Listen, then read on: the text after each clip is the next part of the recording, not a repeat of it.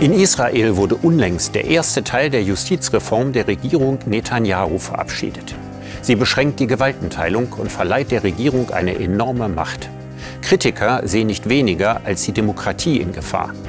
Und sie fürchten, dass die jüdische Identitätspolitik den Konflikt mit den Palästinensern noch einmal erheblich verschärft. Doch ist Identitätspolitik, die Nation und Religion über die universellen Werte des Humanismus stellt, nicht überall auf dem Vormarsch? Darüber rede ich mit dem deutsch-israelischen Philosophen Omri Böhm von der New School for Social Research in New York.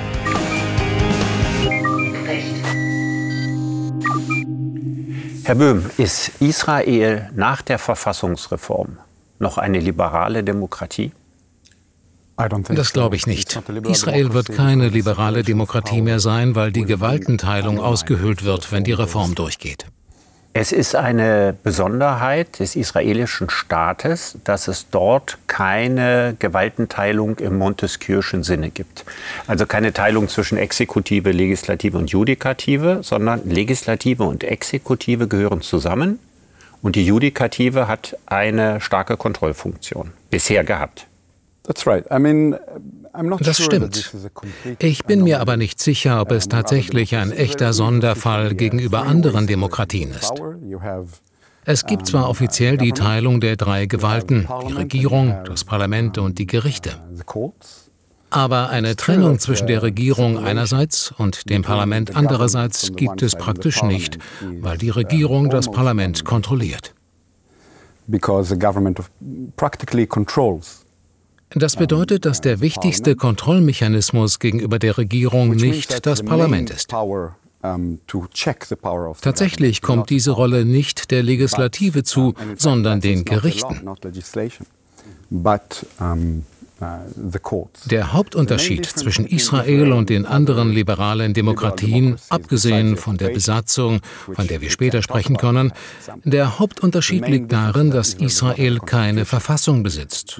Und das ist ein weiteres Problem für die liberale Demokratie.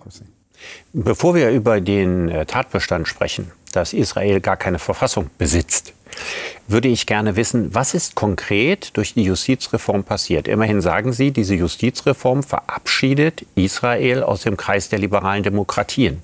Was ist der Kern dieser Justizreform? Ich würde immer auf Folgendem beharren. Und ich weiß ja wohl, dass das eine komplizierte Sache ist. Ob Israel überhaupt eine liberale, freiheitliche Demokratie ist, also im Kern ein freiheitlicher Staat, sei dahingestellt. Aber in dem Maße, wie es im gegenwärtigen Zustand eine freiheitliche Demokratie ist, ist diese Demokratie gefährdet, weil die sogenannte Justizreform den Gerichten die Befugnis entziehen wird, überhaupt gegen Entscheidungen des Parlaments einzuschreiten. Das Parlament wird also die uneingeschränkte Macht haben, Gesetze aller Art nach Belieben zu verabschieden. Und die Regierung wird ganz ohne Kontrolle und Gegengewicht über das Land bestimmen können.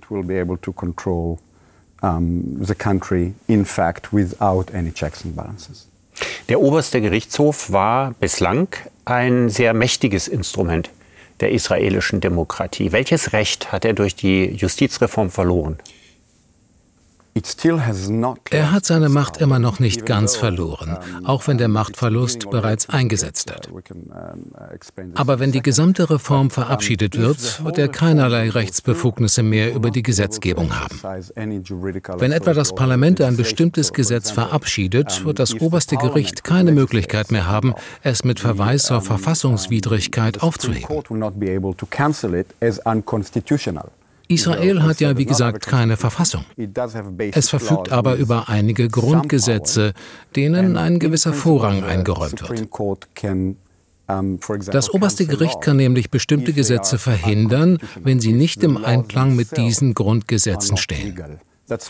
Die Möglichkeit des obersten Gerichts, Erlasse der Regierung und Gesetze des Parlaments zu verhindern, wird jetzt bereits zunehmend in Frage gestellt. Und erneut gilt, Wenn das geschieht, dann werden wir in einer Situation stecken, in der die Regierung, ich würde nicht gleich sagen unbegrenzte Macht hat. Es gibt ja zum Beispiel im internationalen Recht Kontrollen und Gegengewichte, soweit der israelische Staat diese anerkennt. Es wird Druck von Seiten der Verbündeten wie etwa der USA ausgeübt. Aber die israelische Regierung wird viel Macht haben, in einem Umfang, wie eine demokratische Regierung sie nicht haben sollte.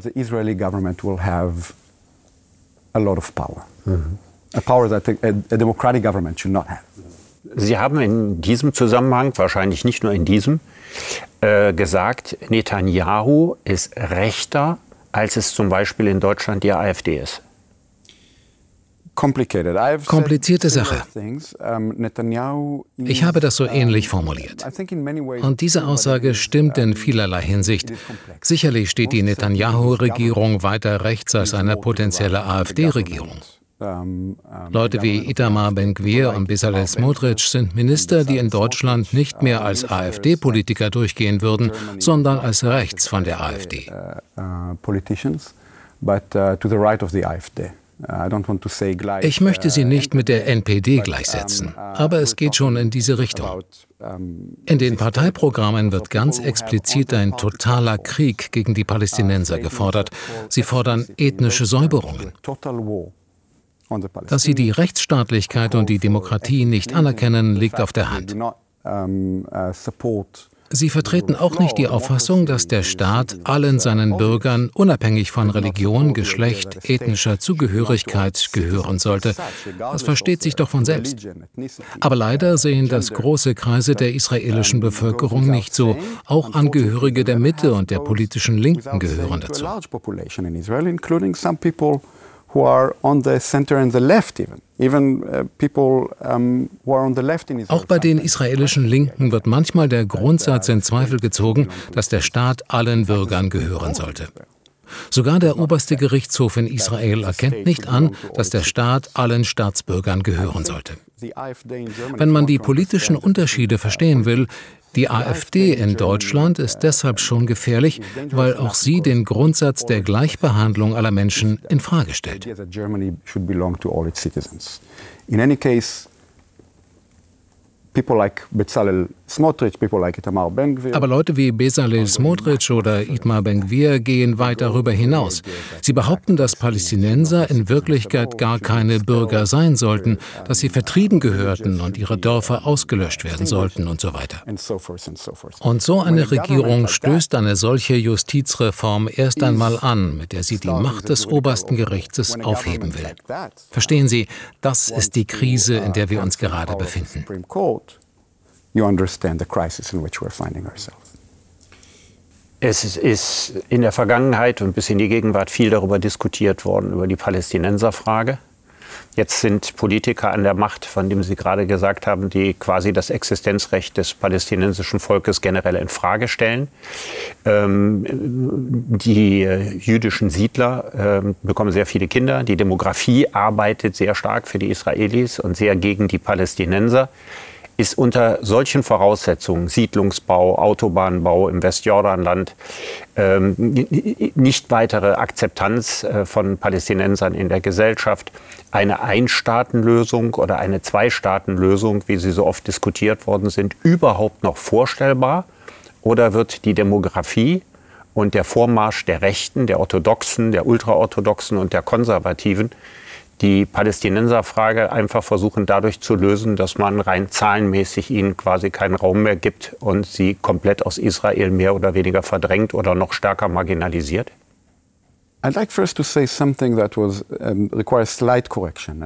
Das muss ich kurz korrigieren. Die Vorstellung, dass die Demografie sozusagen den Israelis in die Hände spielt, ist nicht ganz richtig. Es ist wahr, dass die Siedler viele Kinder haben. Es ist wahr, dass die Ultraorthodoxen viele Kinder haben. Es stimmt aber auch, dass die Palästinenser viele Kinder haben. In den Gebieten, die der israelische Staat zusammen mit den Siedlern kontrolliert, stellen die Palästinenser entweder die Hälfte oder sogar eine leichte Mehrheit.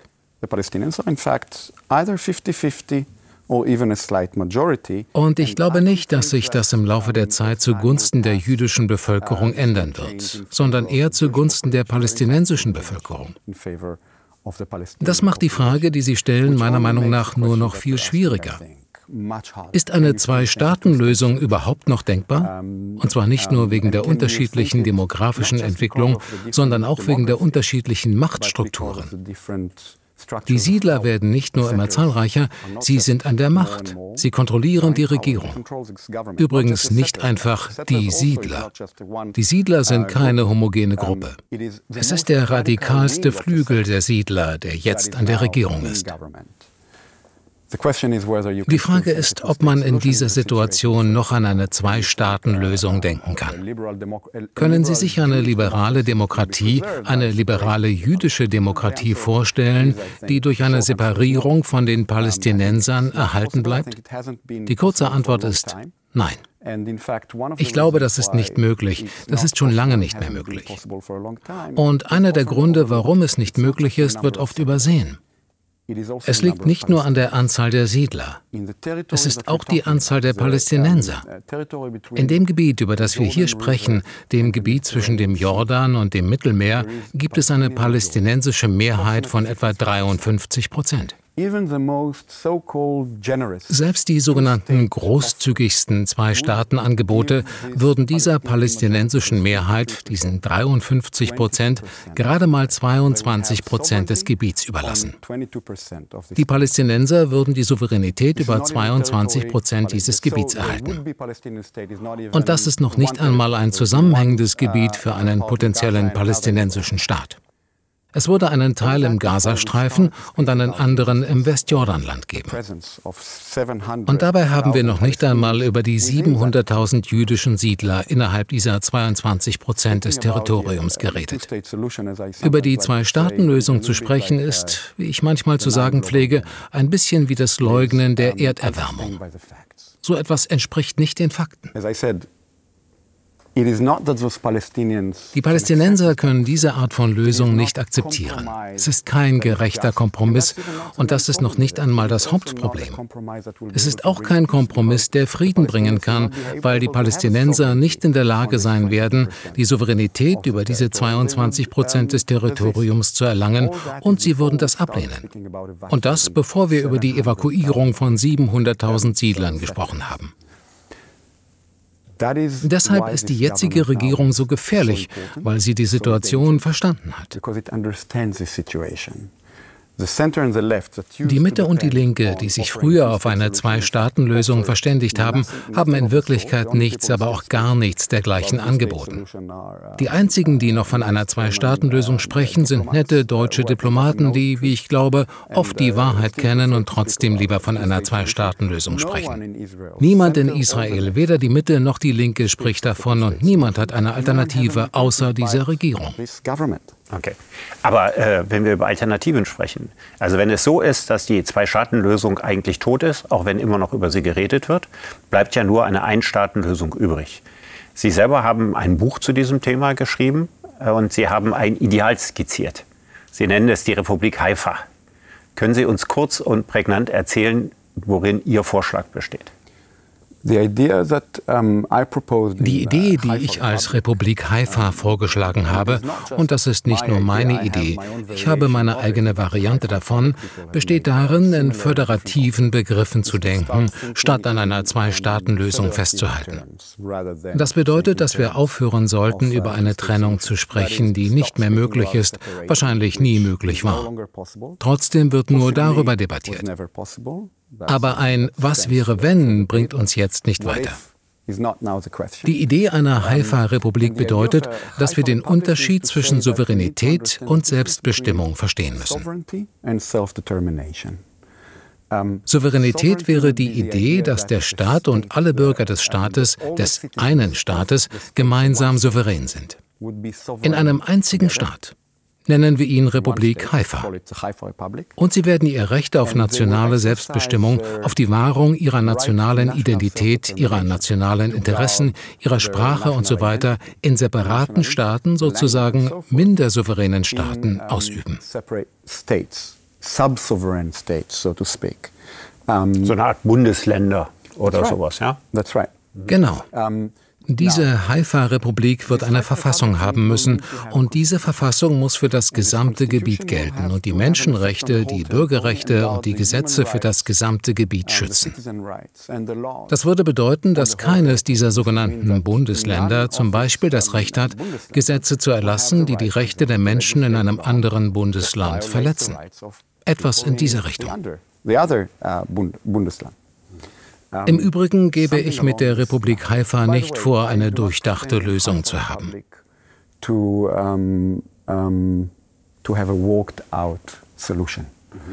Eine solche Lösung muss in Verhandlungen zwischen israelischen Juden und Palästinensern, zwischen politischen Parteien, zwischen Weltmächten entstehen. Die Idee war anzuregen, dass wir über ein solches Modell nachdenken können. Erstens, weil es keine Zwei-Staaten-Lösung geben wird. Zweitens, weil der jüdisch-demokratische Staat immer nicht demokratisch war. Das ist auch einer der Gründe, warum er jetzt in eine Form der absoluten Nichtdemokratie zerfällt, sodass man sich eine Zukunft nur noch in diesem Sinne vorstellen kann. Wie genau das aussehen wird, hängt nicht von einem Philosophen wie mir ab. Es ist die Aufgabe eines Philosophen aufzuzeigen, dass es notwendig und möglich ist, der zionistischen Idee der jüdischen Selbstbestimmung verpflichtet zu sein, ohne antizionistisch zu sein. Haben Sie nicht manchmal die Befürchtung, dass Ihre Vorschläge so etwas sind wie der Versuch, mit einer Luftpumpe die Windrichtung zu ändern? Denn im Augenblick, im Augenblick geht das ganze Jahr in eine andere Richtung.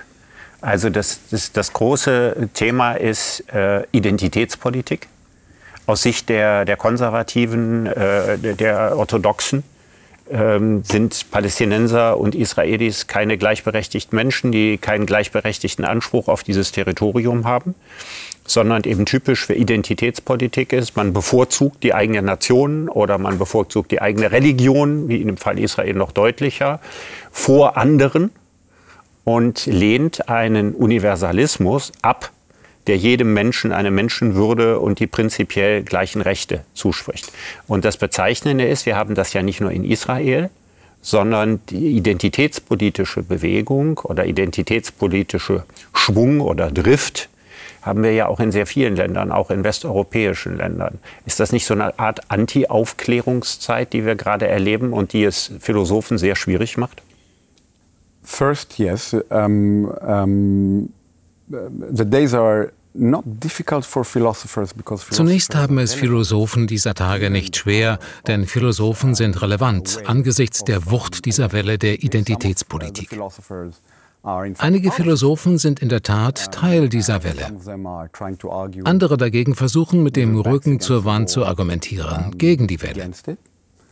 Ich denke, Sie haben recht, dass die Situation in Israel viel mit Identitätspolitik zu tun hat. Nicht mit der Identitätspolitik der Linken, sondern mit der der Rechten. Ich betone nicht nur mit der Identitätspolitik der Rechten oder der extremen Rechten. Israel war von Anfang an ein identitätspolitisches Phänomen, denn Zionismus ist Identitätspolitik pure Identitätspolitik, die gerechtfertigt ist, wenn Identitätspolitik jemals gerechtfertigt war. Das Argument war immer, die freiheitlichen Demokratien Europas haben unser Leben nicht gerettet. Sie haben unsere Rechte nicht bewahrt. Und deshalb brauchen wir unsere eigene Politik. Und das ergab bis zu einem gewissen Grad Sinn, aber nicht bis zu dem Grad, an dem man sagt, deshalb müssen wir das universale Bekenntnis zu den Menschenrechten, das universale Bekenntnis zur Rechtsstaatlichkeit und zu der Idee, dass die Würde des Menschen unantastbar ist, untergraben. In dem Maße, in dem der Zionismus der Idee von der Würde des Menschen von Anfang an widersprochen hat, gab es das Problem mit der Identitätspolitik. Der Versuch war immer, diese Dinge im Gleichgewicht zu halten, zu sagen, nun, auch wenn wir uns diesen Prinzipien nicht vollständig verpflichtet fühlen, versuchen wir ihnen so weit wie möglich aus unserer Identität heraus zu folgen. Trying to be committed to them as much as we can um, from our identity. Jetzt sehen wir, dass man mit der Idee der Rechtsstaatlichkeit nicht mehr weiterkommt. Sobald man mit dem Grundsatz der Rechtsstaatlichkeit herumspielt, erhebt sich der Golem gegen seinen eigenen Schöpfer.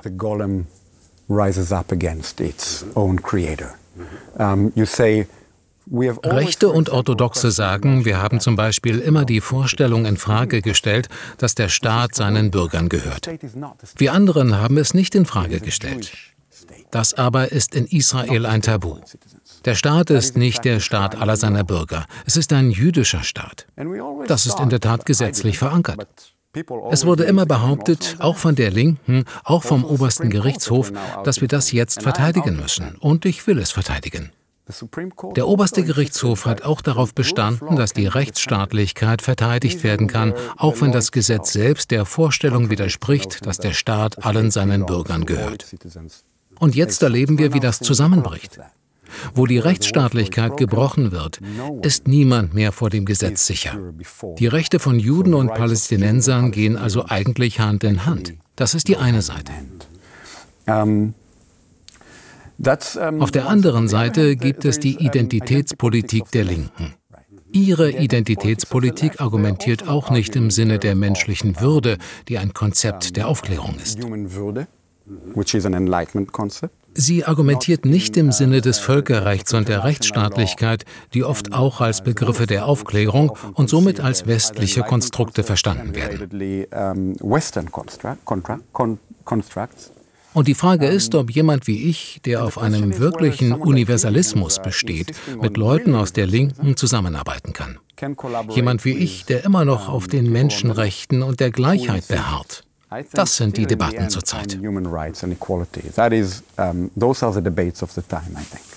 Das Konzept der Menschenwürde, ja, dass wir in dieser Form, der Begriff ist älter, der stammt aus der italienischen Renaissance, aber dass wir sehr stark mit Immanuel Kant zusammenbringen, also der Chefarchitekt des Konzeptes der Menschenwürde, besagt, dass jeder einzelne Mensch ein unüberbietbares Gut ist, ein Zweck an sich, wie Kant es formuliert. Und das heißt, er darf nicht verzweckt werden und der Wert menschlichen Lebens darf nicht aufgerechnet werden.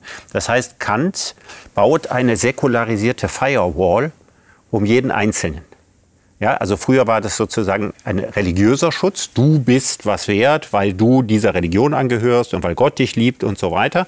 Und von Gott befreit, weitgehend befreit, gibt es jetzt die Menschenwürde, die quasi eine säkularisierte Firewall um das Leben eines jeden Einzelnen macht und das das Leben eines jeden Einzelnen auf die gleiche Stufe stellt. Und dieser zentrale Gedanke, der ja nicht einfach ein Aufklärungsgedanke ist, sondern der zum Teil auch gegen andere Aufklärer gedacht wurde, die das durchaus nicht so gesehen haben. Ein Thema, was Sie ja auch beschäftigt. Dieser Gedanke spielte eine große Rolle bei der deutschen Verfassung. Dieser Gedanke spielt immer eine große Rolle, wenn man über Humanismus nachdenkt. Aber man fragt sich, warum ist dieses Konzept, das so wichtig ist, warum ist das im Augenblick eher im Niedergang begriffen? Also warum ist die gegen dieses Konzept gerichtete Identitätspolitik so sehr im 21. Jahrhundert im Aufwind? Wie ist das erklärbar? Ich bin mir nicht sicher, ob ich es erklären kann, aber ich versuche es mal so. Mit meinen Studenten habe ich ein Experiment gemacht. Ich habe ihnen ein Zitat vorgelesen. Wir halten diese Wahrheiten für ausgemacht, dass alle Menschen gleich erschaffen wurden, dass sie von ihrem Schöpfer mit gewissen unveräußerlichen Rechten ausgestattet wurden und so weiter. Wie viele der Anwesenden unterstützen das? Niemand hebt die Hand. Ich habe das auch in Deutschland versucht und die Leute, die ich eher links einordnen würde, heben nur vereinzelt ihre Hand. Weil inzwischen die meisten wissen, der Vater der zitierten Unabhängigkeitserklärung, Thomas Jefferson, war schlimmster Rassist und Sklavenhalter. Mit den universellen Rechten von Menschen seien allenfalls die Rechte der weißen Rasse manifestiert worden. Aber dann versuche ich etwas anderes und sage, die Würde des Menschen ist unantastbar. Heben Sie die Hand oder nicht? Ich glaube nicht, dass die meisten in der identitären Linken, über die wir hier sprechen, nicht die Hand heben würden. Aber ich denke, wir müssen darauf hinweisen, dass es sich um genau das gleiche Thema handelt, über das wir sprechen. Wir reden hier nicht über die amerikanische Unabhängigkeitserklärung. Wir reden nicht über Kants rassistische Äußerungen, sondern über diese Aussage. Stehen Sie zu dieser Aussage, die universalistisch ist und abstrakt über die Menschheit spricht und die meines Wissens im Wesentlichen aus Kants Definition des kategorischen Imperativs entnommen ist? Artikel 1 des Grundgesetzes. Wenn wir Kant als Rassisten abstempeln, wenden wir uns dann eigentlich gegen diese Aussage oder nicht? Und ich glaube, wenn man das sagt, verunsichert man die Menschen. Sie beginnen zu begreifen, das ist ein Riesending, wenn man den Universalismus in Frage stellt. Denn das ist die Kernaussage des Universalismus. Das ist das eine. Das zweite ist die Frage nach dem Verhältnis von Menschenwürde und Recht. Und das wird am Begriff Grundgesetz deutlich. Wenn wir davon ausgehen, dass die Menschenwürde der Ursprung des Rechts ist, dann stellt man, sobald man die Bedeutung der Menschenwürde in Frage stellt, auch das Recht in Frage. Ich denke, dass viele Menschen das Gefühl haben, dass das Gesetz dazu gedient hat, die Menschenwürde bestimmter Gruppen anzugreifen. Und deshalb meinen sie, dass das Problem im Ursprung liegt. Sie denken, dass sie, um das Recht radikal zu überarbeiten, ganz an den Anfang gehen müssen, direkt an die Quelle des Rechts. Anstatt zu verstehen, dass das Problem vieler unserer Gesetze und vieler unserer Rechtsbräuche darin besteht, dass sie dieser radikalen Forderung nicht entsprechen, die Würde des Menschen ist unantastbar. Die Würde des Menschen ist unantastbar. Es ist nicht so, dass Unrecht aus dieser Aussage folgt, sondern dass Unrecht dieser Aussage widerspricht. Das erklärt quasi die Zweifel, wenn man sagt, äh, unsere Vorstellungen, die wir haben, unsere Aufklärungswerte sind bis zu einem gewissen Grade auch die Werte äh, alter weißer Männer in der Vergangenheit gewesen egal ob sie universalistisch gedacht sind und sich quasi von dieser Urheberschaft emanzipiert haben, gedanklich und traditionell emanzipiert haben. Aber es erklärt noch nicht so sehr, wieso eigentlich in den Wohlstands- und Überflussgesellschaften des 21. Jahrhunderts Identitätspolitik, das Zurechnen zu bestimmten gesellschaftlichen Gruppen, die Überlegenheit oder das höhere Recht bestimmter Gruppen gegenüber anderen so sehr auf dem Vormarsch ist. Ich finde, das ist damit noch nicht zureichend erklärt. Uh, ich glaube nicht, dass ich mit Ihnen übereinstimme, dass dort, wo die Menschen sich wohlfühlen, viele Zweifel bestehen an dem Grundsatz, die Würde des Menschen ist unantastbar. Uh, die Würde des Menschen ist unantastbar. Ich denke, dass die Menschen gerade dort, wo sie sich unwohl fühlen, das Gefühl haben, dass sie vom Staat entweder nicht verteidigt oder sogar angegriffen werden. Dort finden die Angriffe auf diesen Grundsatz statt. Und die Menschen, die mit diesen Gruppen solidarisch sind, meinen, dass sie, um solidarisch sein zu können, diesen Grundsatz ebenfalls in Frage stellen müssen.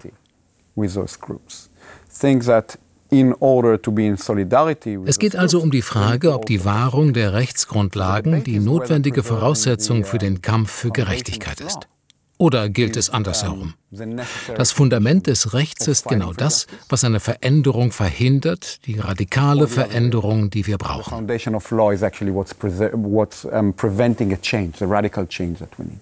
Aber wir leben heute, zumindest formal, in freiheitlicheren Gesellschaften als vor 20, 40 oder 60 Jahren. Man muss ja nur mal daran denken, was sich da in der Rolle der Frau zum Beispiel getan hat. Ja, die ja vor 50 Jahren noch abgründig war im Vergleich zu den Freiheitsrechten, die Frauen heute genießen, die sie damals gar nicht im vollen Umfang hatten. Das heißt also, formal haben wir eine, eine sehr stark libertäre Bewegung gehabt in allen westlichen Demokratien. Rückgang der Religion zum Beispiel, ja, Rückgang der restriktiven Sexualmoral, Befreiung vieler gesellschaftlicher Gruppen, wachsende gesellschaftliche Toleranz gegenüber Minderheiten. Und obgleich das so ist, fühlen die Menschen sich heute vom Staat stärker gegängelt als früher. Wie ist das zu erklären? Ist das ein dialektischer Prozess oder wie muss man sich das um, vorstellen? Um, uh, look, ich stimme eigentlich mit vielem überein, was Sie in dem langen Katalog, den Sie mir gerade aufgezählt haben, gesagt haben. Aber hier ist ein einfaches Gegenbeispiel. Mhm. Das ist nicht die Situation in meinem Land, Israel. Und beachten Sie, dass Israel eine, wie Sie es nennen, liberale Demokratie ist. Es hat zwar keine Verfassung, aber es hat Grundgesetze, wenn auch nicht dieselben wie Deutschland, die mit dem Grundsatz der Menschenwürde beginnen. Wie ist es dazu gekommen? Haben wir das Land der Palästinenser besetzt und die Palästinenser diskriminiert? In unserem eigenen Land? Palästinensische Bürger? Haben wir das trotz oder wegen des Prinzips der Menschenwürde getan? War das Prinzip der Menschenwürde und des Rechts ein Mittel, um ihre Rechte anzugreifen, oder hätte es das Mittel sein sollen, um sie zu verteidigen? Vielleicht klingt das paradox. Wir sprachen über die Verteidigung des obersten Gerichtshofs. Der oberste Gerichtshof Israels gilt als die liberalste Institution des Landes. Er gilt als einer der berühmtesten und am höchsten angesehenen obersten Gerichtshöfe der Welt. Aaron Barak, der frühere Präsident des obersten Gerichtshofs, ist Juraprofessor in Yale, meiner Alma Mater. Und der oberste Gerichtshof hat es irgendwie geschafft, in den letzten 57 Jahren jede Verletzung des Völkerrechts und der Menschenrechte in den besetzten Gebieten zu legalisieren und zu legitimieren. Übrigens ist jeder einzelne dieser Verstöße, auch das Siedlungsprojekt, ein Verstoß gegen das Völkerrecht, ein Verbrechen. In der Tat ein Kriegsverbrechen. Es wurde legalisiert. Die Vertreibung von Palästinensern aus dem Gebiet, die Zerstörung von Häusern, diese Dinge hätten rechtswidrig sein müssen. Und sie wurden alle von einem obersten Gerichtshof legalisiert, der von den liberalen Demokratien als äußerst erfolgreich bei der Wahrung der Menschenwürde angesehen wird.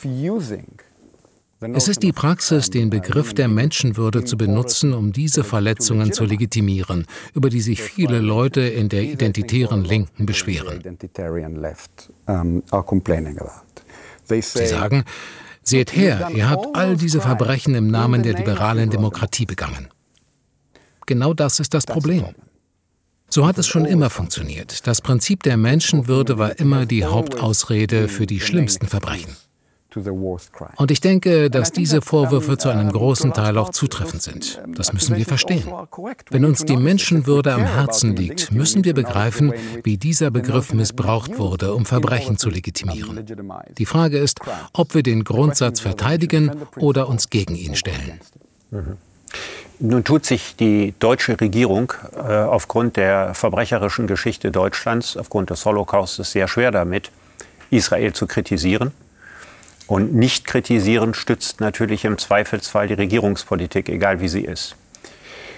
Äh, andererseits äh, hat Deutschland seine Außenpolitik stark verändert, gerade der, mit der neuen Regierung. Und dort äh, heißt das, das Schlagwort wertegeleitete Außenpolitik, was ein bisschen auf den ersten Blick so klingt, als hätte das was mit Kants Menschenwürde und dem Universalismus der Werte zu tun. Wünschen Sie sich, dass Deutschland stärker Stellung bezieht gegen die israelische Identitätspolitik? Wünschen Sie sich das, dass wir im Namen des Humanismus uns stärker einmischen und dass Deutschland seine Politik gegenüber Israel verändert, trotz seiner Geschichte? Nicht trotz, sondern wegen. Die Geschichte Deutschlands und die Erinnerung an den Holocaust sind äußerst wichtig und das sollten sie in diesem Land auch sein. Die Frage ist, wie man die deutschen Verpflichtungen, die sich daraus ergeben, versteht. Ein Bekenntnis zu einem jüdischen Staat. Ich verstehe, dass das Bekenntnis zum jüdischen Staat daraus folgte und schwer zu kritisieren ist, aber dieses Bekenntnis sollte nicht zu einem goldenen Kalb werden but should not become itself also um, a certain uh, golden calf of a commitment.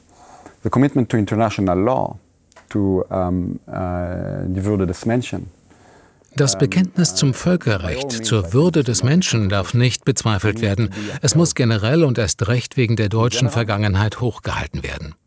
Die Frage ist nur, wie man diese beiden Verpflichtungen miteinander in Einklang bringen kann. The question is how to make those two commitments go together. Das Bekenntnis zu einem jüdischen Staat, das Bekenntnis zum Völkerrecht, das Bekenntnis zu den Menschenrechten und so weiter. Und wir müssen zugeben, dass es heute, wenn nicht einen Widerspruch, so doch eine Antinomie, eine Spannung zwischen diesen beiden Verpflichtungen gibt. By all means, I think that Germany right now is in fact not ich bin auf jeden Fall der Meinung, dass Deutschland momentan seiner Geschichte nicht gerecht wird, wenn es um die Beugung des Völkerrechts geht, was Israel und die besetzten Gebiete betrifft.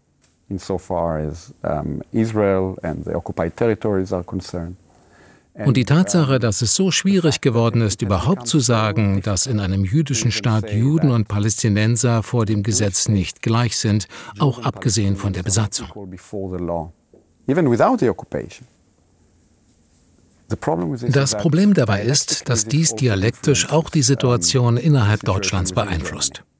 Die Leute dürfen dann sagen, naja, wir wollen eigentlich einen deutschen Staat, der genauso ist wie der jüdische Staat. Dieses Argument kennen wir doch eigentlich, oder? Ein jüdisch-demokratischer Staat ist jüdisch und demokratisch. Da muss man schon antisemitisch sein, um dagegen zu sein. Das liegt doch auf der Hand. Wir wollen das Gleiche. Wir wollen einen deutschen, einen bio-deutschen und demokratischen Staat. Wo ist das Problem damit? Diese Argumentation zeigt Ihnen das große Dilemma der deutschen Regierung, dass sie nicht zumindest willens ist zu begreifen, dass der Begriff einer jüdischen Demokratie und die Weigerung, internationales Recht hochzuhalten in Bezug auf Israel und Palästina nicht nur Irrtümer sind, sondern auch die eigene Argumentation der Deutschen innerhalb Deutschlands untergraben. Ich hatte Sie ja vorhin gefragt, was könnte der Grund sein für die Renaissance oder das, das starke Aufbegehren von Identitätspolitik in den scheinbar so aufgeklärten Gesellschaften des 21. Jahrhunderts. Und ich möchte Sie zum Ende der Sendung mit einer These von mir konfrontieren. Und ich bin gespannt, was Sie darüber denken. Eine der großen Errungenschaften unserer Zeit besteht darin, die Macht der Gefühle zu akzeptieren. Über Jahrhunderte in unserer abendländischen Zivilisation hat man über Gefühle nicht gesprochen. Für Kant waren die Gefühle das andere der Vernunft. Ja, also das heißt, sie waren äh, abqualifiziert als Pathologien. Heute leben wir in einer Welt, in der die Frage, wie ich mich fühle, zur wichtigsten und zentralsten Frage überhaupt geworden ist. Die enorme Sensibilisierung der Gefühle ist sicherlich ein Fortschritt. Aber auf der anderen Seite, wenn meine gefühlten Wahrheiten ja, den gleichen Stellenwert für mich haben wie meine vernünftigen Einsichten, wie zum Beispiel die Einsicht in die Gleichheit einer Menschen oder der Menschenwürde, dann werden die, die gefühlsmäßigen Dinge enorm aufgewertet. Und wenn Gefühle in unserem Alltag und unserer Kultur so eine enorme Bedeutung haben, Warum sollen sie es dann nicht auch im Politischen haben, wenn ich sage, ich fühle aber, dass die Deutschen oder ich fühle, dass ich als Israeli und so weiter. Das heißt also, das Öffnen der Menschen für die Gefühle, das eine positive Entwicklung ist, gegen die Verklemmtheiten und den Druck, öffnet natürlich gleichzeitig eine Gefühlskultur des Politischen. Und die bedient die Identitätspolitik. Das wäre mein Vorschlag. Ich weiß nicht, was Sie davon halten. Mir scheint, dass Ihre Beschreibung bis zu einem gewissen Punkt die Lage genau trifft. Und Sie hatten auch recht, als Sie sagten, dass Kant, den ich zur Verteidigung des Universalismus heranziehe, eine ähnliche Position gegenüber diesen Empfindungen eingenommen hätte. Das Problem mit Gefühlen ist, dass sie nicht universell sind. Ich habe einige Gefühle über dies und das, Sie haben auch Gefühle über irgendetwas. Das zeigt noch nicht, wie wir uns verhalten sollten. Und es zeigt auch nicht, dass wir etwas gemeinsam haben, das wir verteidigen sollten. Gefühle sind also immer ein Einfallstor für Angriffe auf den Universalismus.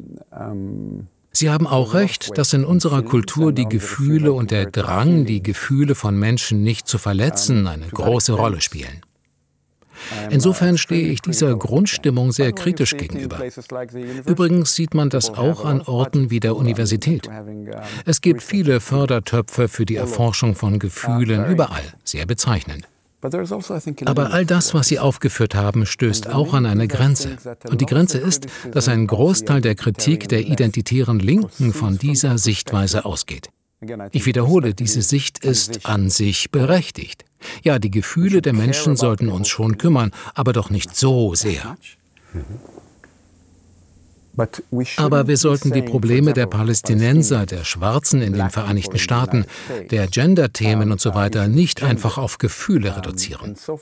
Es geht doch hier um Rechte. Und die Frage der Rechte ist nicht nur eine Frage der Gefühle.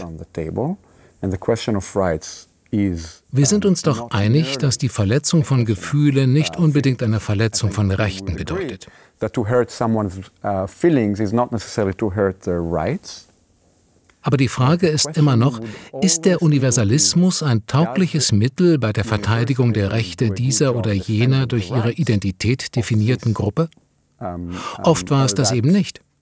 Und wir müssen erkennen, warum. Und zwar nicht, indem wir weiter ihre Gefühle verletzen, sozusagen. Das wäre meine Antwort auf Ihre Frage. Ich stimme also teilweise mit Ihnen überein, würde aber den Schwerpunkt an anderer Stelle setzen. Ich, vielleicht liegt der Kompromiss darin zu sagen, dass die Gefühle darüber entscheiden, welche Aufmerksamkeit welche Rechtsfragen in der Gesellschaft haben und welche nicht. Ich glaube, dass dies leider oft der Fall ist. Deutschland ist ein gutes Beispiel dafür.